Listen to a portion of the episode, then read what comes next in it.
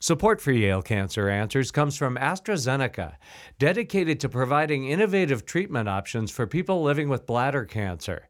Learn more at AstraZeneca-US.com. Welcome to Yale Cancer Answers with Drs. Anees Chagpar and Stephen Gore. I'm Bruce Barber. Yale Cancer Answers features the latest information on cancer care by welcoming oncologists and specialists who are on the forefront of the battle to fight cancer. This week, it's a conversation about bladder cancer with Dr. Daniel Petrylak. Dr. Petrylak is a professor of medicine and medical oncology and of urology at Yale School of Medicine. And Dr. Gore is a professor of internal medicine and hematology at Yale and director of hematologic malignancies at Smilow Cancer Hospital. So, bladder cancer, I guess everyone's kind of always afraid about blood in the urine, right? That is that usually what happens that gets somebody to attention? That's that's one of the commonest uh, presentations of bladder cancer. Blood and urine uh, increased numbers of urinary tract infections, uh, difficulty urinating. Those are some of the very, very nonspecific symptoms we can find with this disease. Hmm. And is bladder cancer equally common in men and women?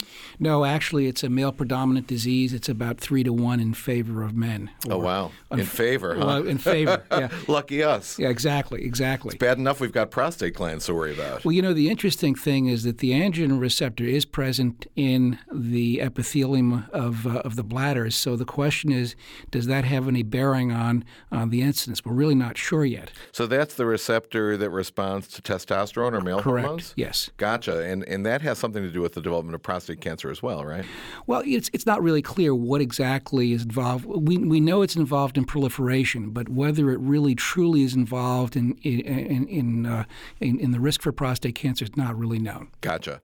But are you suggesting that perhaps uh, it is involved in the development of, of bladder cancer, or that's also not clear? It's not. It's not clear. I mean, we've, we've actually gone back and looked at some of the SEER databases to see if patients who go on hormone therapy and receive radiation therapy for prostate cancer, and are at or at an increased risk for bladder, and we really didn't see anything. There's some other there are other groups who who are looking at that question in terms of therapy and are using some of the more novel antiandrogens that are being used for prostate cancer uh, to treat bladder cancer. Oh, interesting. And women actually have some testosterone as well, right, or some kind of androgen. Right. We, we all have to, we all have testosterone, uh, regardless of whether we're male or female. Uh, in fact, uh, there's a conversion of estrogen to testosterone. Uh, usually, it occurs in the peripheral fat, so everybody does have have some testosterone in them. Gotcha. All right. So, um, but from what you were the way you responded to my first question, it sounds like blood is not the only way in which uh, patients may come to attention for bladder that, cancer. You that's right. You mentioned infections. Yeah. Yes, infections, uh, any sort of urinary tract abnormality. Mm-hmm. And, you know, I think many of us, uh, particularly guys of a certain age, which I'll put myself in that category, uh, you know, have come to expect that, you know, the frequency of urination, the force of the stream, you know, decreases over time just in due to aging of the prostate and so on. So, you know, when should people be concerned that their urinary issues are more than age related or kind of you know, run of the mill? Well, I think that it, it, blood clearly you have to investigate. Blood's always bad, uh, right? Blood, blood's always bad. Uh, infections, urinary tract infections in men are very, very uncommon. Right. Uh, so that's usually an indication of some abnormality in the urinary tract, so that needs to be investigated. Uh, or a crescendo of, of the symptoms. If somebody is having worsening frequency, worsening uh, issues in terms of, uh, burning or other symptoms, that also needs to be investigated as well. So I think you know you really have got to listen to your patient's history to see how that's been evolving. Right, but I think it's important for our listeners to understand that not all blood will mean cancer, right? Right. It could be BPH in a male, so that that, that could be uh, related to that. It could just be the, the prostate getting too big. Exactly. Uh-huh. And not all infections, similarly, will be. Uh, That's correct. Mean cancer. So That's people correct. shouldn't be afraid to go to their doctors. No, they should. They should uh, investigate it because you know if you let it go, it's just not going to get any better. Right, and if it does turn out to be cancer, you don't want to you don't want to delay, right? Exactly. Mm-hmm. So, what's the general approach to uh, bladder cancer? As I recall, eh, back in the day when I used to know something about this stuff, there was kind of early stage tended to be treated locally. Is that right. still the case? So there, there are really two different types of bladder cancer. There is the muscle invasive, which is the, which can be lethal if, if it's not taken care of, and then there's the non-muscle invasive, which in the most benign scenario, you basically do repeat TURBTs or scrapings of the bladder and remove the tumors. And if it becomes more aggressive, you, you can instill some forms of immune therapy or chemotherapy into the bladder. So it's they're really, really two different kinds. Mm-hmm. And is that done going through the abdomen, or do you put a catheter into the bladder? Goes goes right through the urethra into gotcha. the bladder, and a cystoscope is done the same way. Uh, so that's just basically a way to look inside and then uh, potentially grab any tissue that may be that may look abnormal. Gotcha. Um, I was going to make a comment about grabbing, but I think in the interest of a family show, probably not a good idea.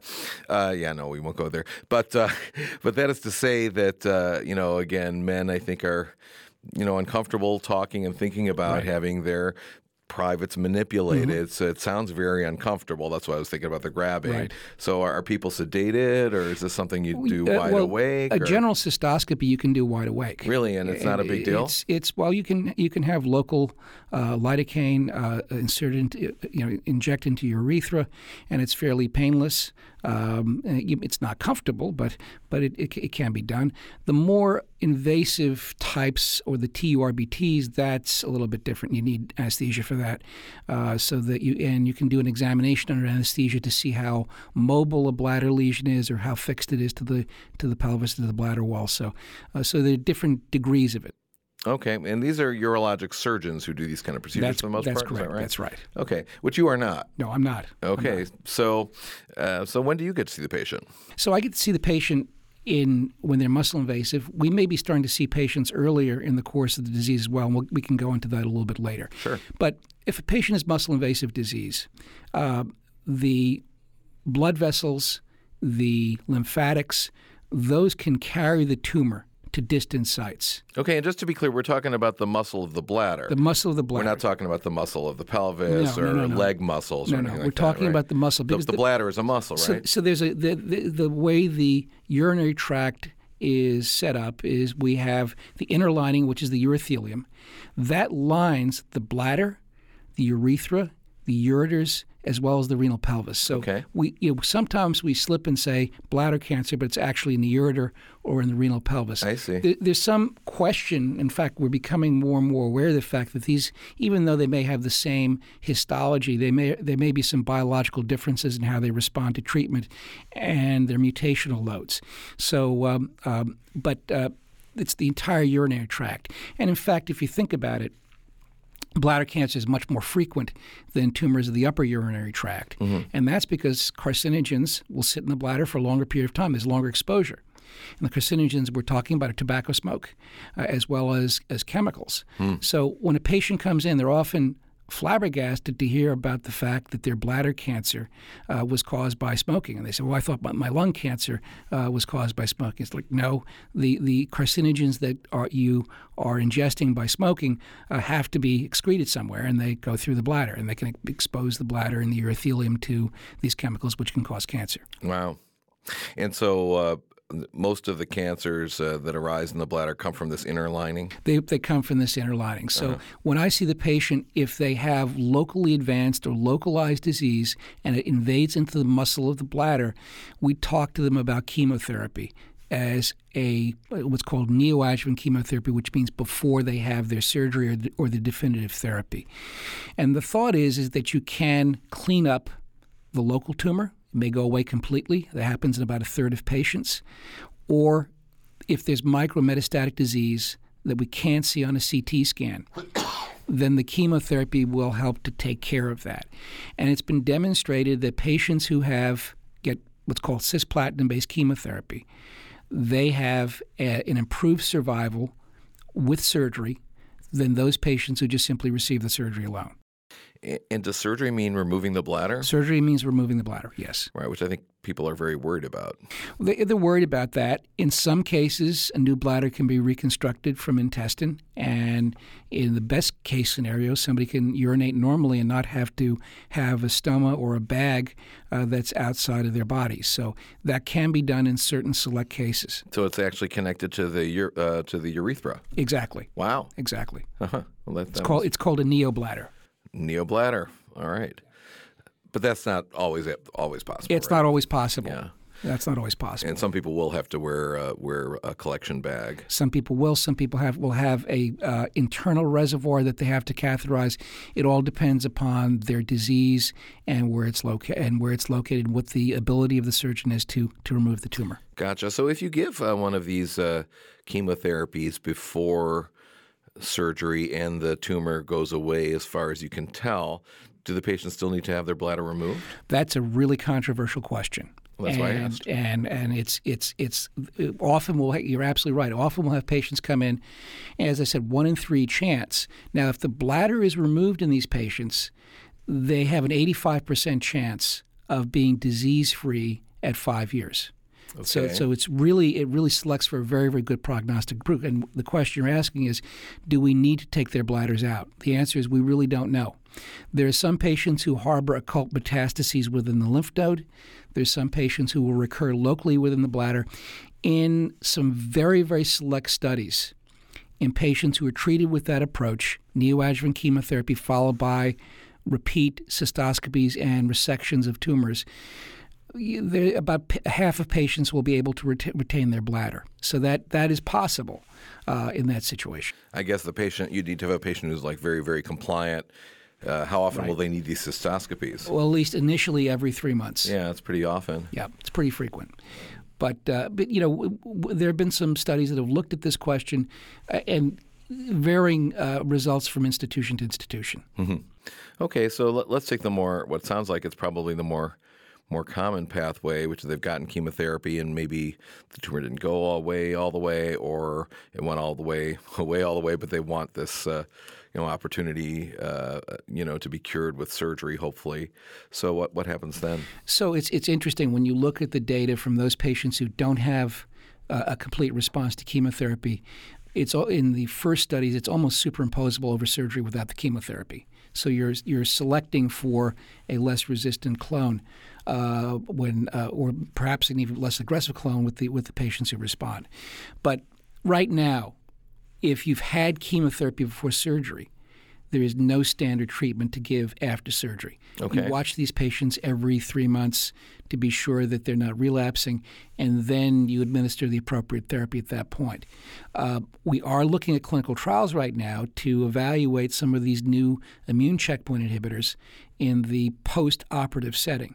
So the thought is, is that by giving immune therapy early, we may have more of an effect with a low residual volume of disease than giving it later on when they have more uh, more bulky disease and they may have less of a chance to respond. Hmm, interesting, and I'll certainly want to come back to that in a few minutes. Um, but I'm just wondering again, as a layperson here, or pseudo layperson in my case, uh, you know, you've taken the bladder out. Where is the tumor going to recur? I don't get it. There's no more bladder. Well, it can recur anywhere because remember we talked about before the, the, the channels that are still in the in the muscle, the lymphatics, the blood vessels, that can carry tumor cells anywhere in the body, to the lymph nodes, to the bone, to the liver. You mean before the bladder came out? Bef- well, it could be that it could be there before the bladder came out. Yeah, it could be microscopic, and uh, that's the th- thought. By giving the chemotherapy when it's microscopic and small, you potentially can have more of an effect with your treatment. So uh, again, the numbers and the statistics from the studies have shown that that's the best approach to take. Gotcha. Well, um, I think we're going to want to come back to this uh, for sure, particularly this interesting immune aspect uh, after the break. But Dan, right now I have to take a short break for a medical minute. Please stay tuned to learn more about bladder cancer with Dr. Daniel Petrylak. Support for Yale Cancer Answers comes from AstraZeneca, dedicated to providing innovative treatment options for people living with bladder cancer. Learn more at AstraZeneca-US.com. This is a medical minute about breast cancer, the most common cancer in women. In Connecticut alone, approximately 3,000 women will be diagnosed with breast cancer this year. But thanks to earlier detection, non invasive treatments, and novel therapies, there are more options for patients to fight breast cancer than ever before. Women should schedule a baseline mammogram beginning at age 40 or earlier if they have risk factors associated with breast cancer. Digital breast tomosynthesis, or 3D mammography, is transforming breast screening by significantly reducing unnecessary procedures while picking up more cancers and eliminating some of the fear and anxiety many women experience. More information is available at yalecancercenter.org. You're listening to Connecticut Public Radio. Welcome back to Yale Cancer Answers. This is Dr. Stephen Gore. I'm joined tonight by my guest, Dr. Dan Petrylak. We've been discussing advances in bladder cancer treatment. Dan, uh, just before the break, uh, you started telling me about some uh, really interesting ideas uh, about um, these immune drugs and how to use them better. You were really involved with developing the first immune drug in bladder cancer, I think. Isn't Te- that right? Tezolizumab. We, we were actually one of the first patients uh, that was treated with the tezolizumab was treated at Yale. Now, uh, what is a tezolizumab? I love that saying all those Z's together. So cancer cells have a unique ability to basically make themselves invisible to immune surveillance. It's almost like the cloaking device from Star Trek. Now, these are like the immune cells that you get activated when you have the flu kind of thing? Well, these are more specific for cancer cells. I see. T cells. And, and so these immune cells are circulating, and there are signals. There's the PD1, PDL1 axis, which is a way for the immune cell to recognize the tumor cells. And the tumor cells can block that particular path, pathway. We have developed ways of unmasking the immune system or unmasking the tumors take, sh- shutting the cloaking device off. And so these tumor cells now can be visible to the immune system. They can be killed by the immune system. And uh, bladder cancer is, has a long history with immune therapy. So that was one of the reasons why we went after that about five years ago. Okay, so just to clarify, so this is like the cancer cells have Harry Potter's invisibility cloak on as far as the immune system is concerned. And you give this drug, and it takes away the invisibility cloak. Exactly. Something like that. Exactly. So uh, we first started looking at this in patients who were refractory to chemotherapy. And some of these patients had multiple treatments beforehand. And so our first patient had uh, failed three chemotherapies. He had uh, literally a golf ball that was sitting in his neck, a large tumor mass in his neck. Wow. And uh, was probably a, a, borderline performance status. He wasn't doing well. He was used to being active and out shoveling in the snow in, the, in his backyard.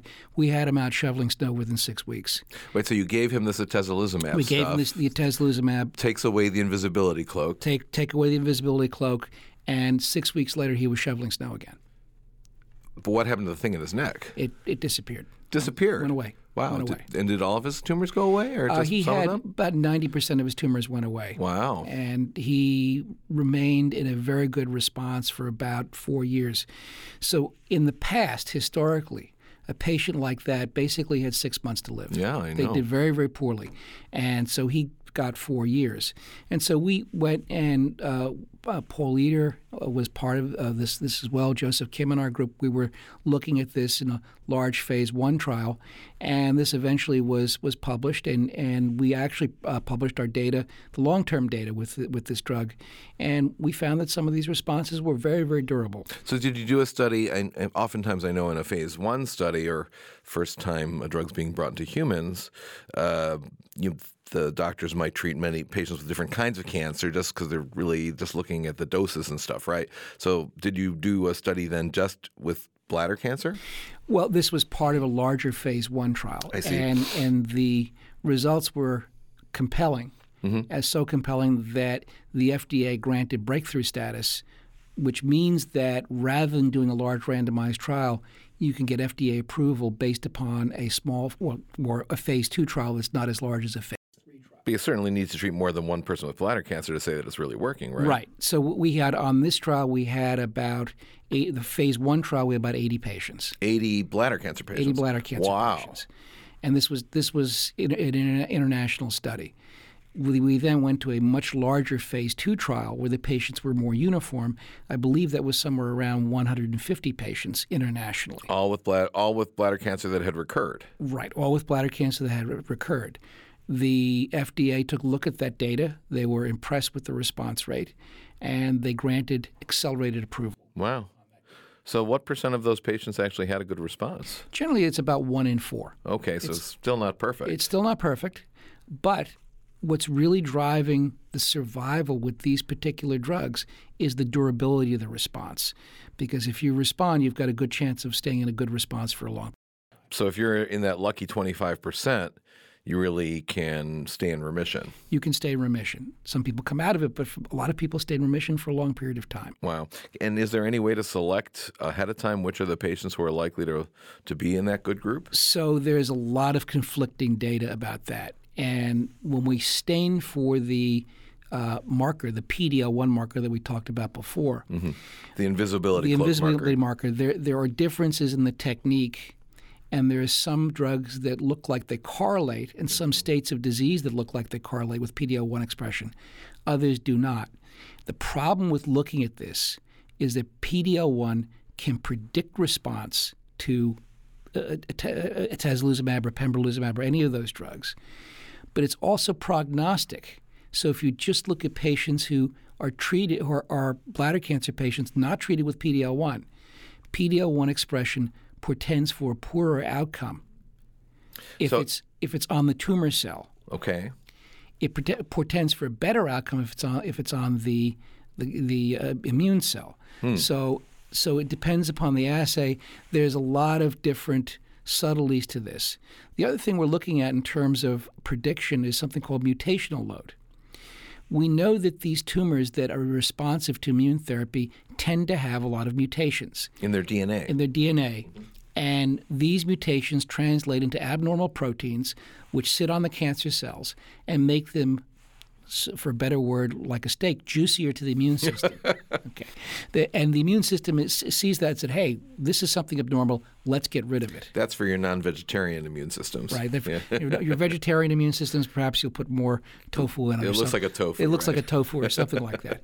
But it, it, makes it more visible to the immune system. Hmm. So we've been looking at not only PD-L1 status but mutational load, and perhaps the way of looking at a predictor for response to immune therapy is a combination of both. Hmm. So there are, are, are, ways of trying to refine this particular test. Now, I, I know that atezolizumab is one of several of these, uh, you know, invisibility unmaskers, immune drugs. Have others also been tried in bladder yes, cancer? There, there are five that are approved by the FDA. Oh, wow. Five okay. right now. Um, pembrolizumab and atezolizumab uh, are were the first to be approved. Durvalumab, nivolumab is approved, uh, and avelumab. So all, all five of those are FDA approved for second line therapy. Mm-hmm. And I'm guessing that the drug companies aren't going to want to put theirs against another one to see which one is better. No, right? there's there's never been a head-to-head comparison of yeah. any of these.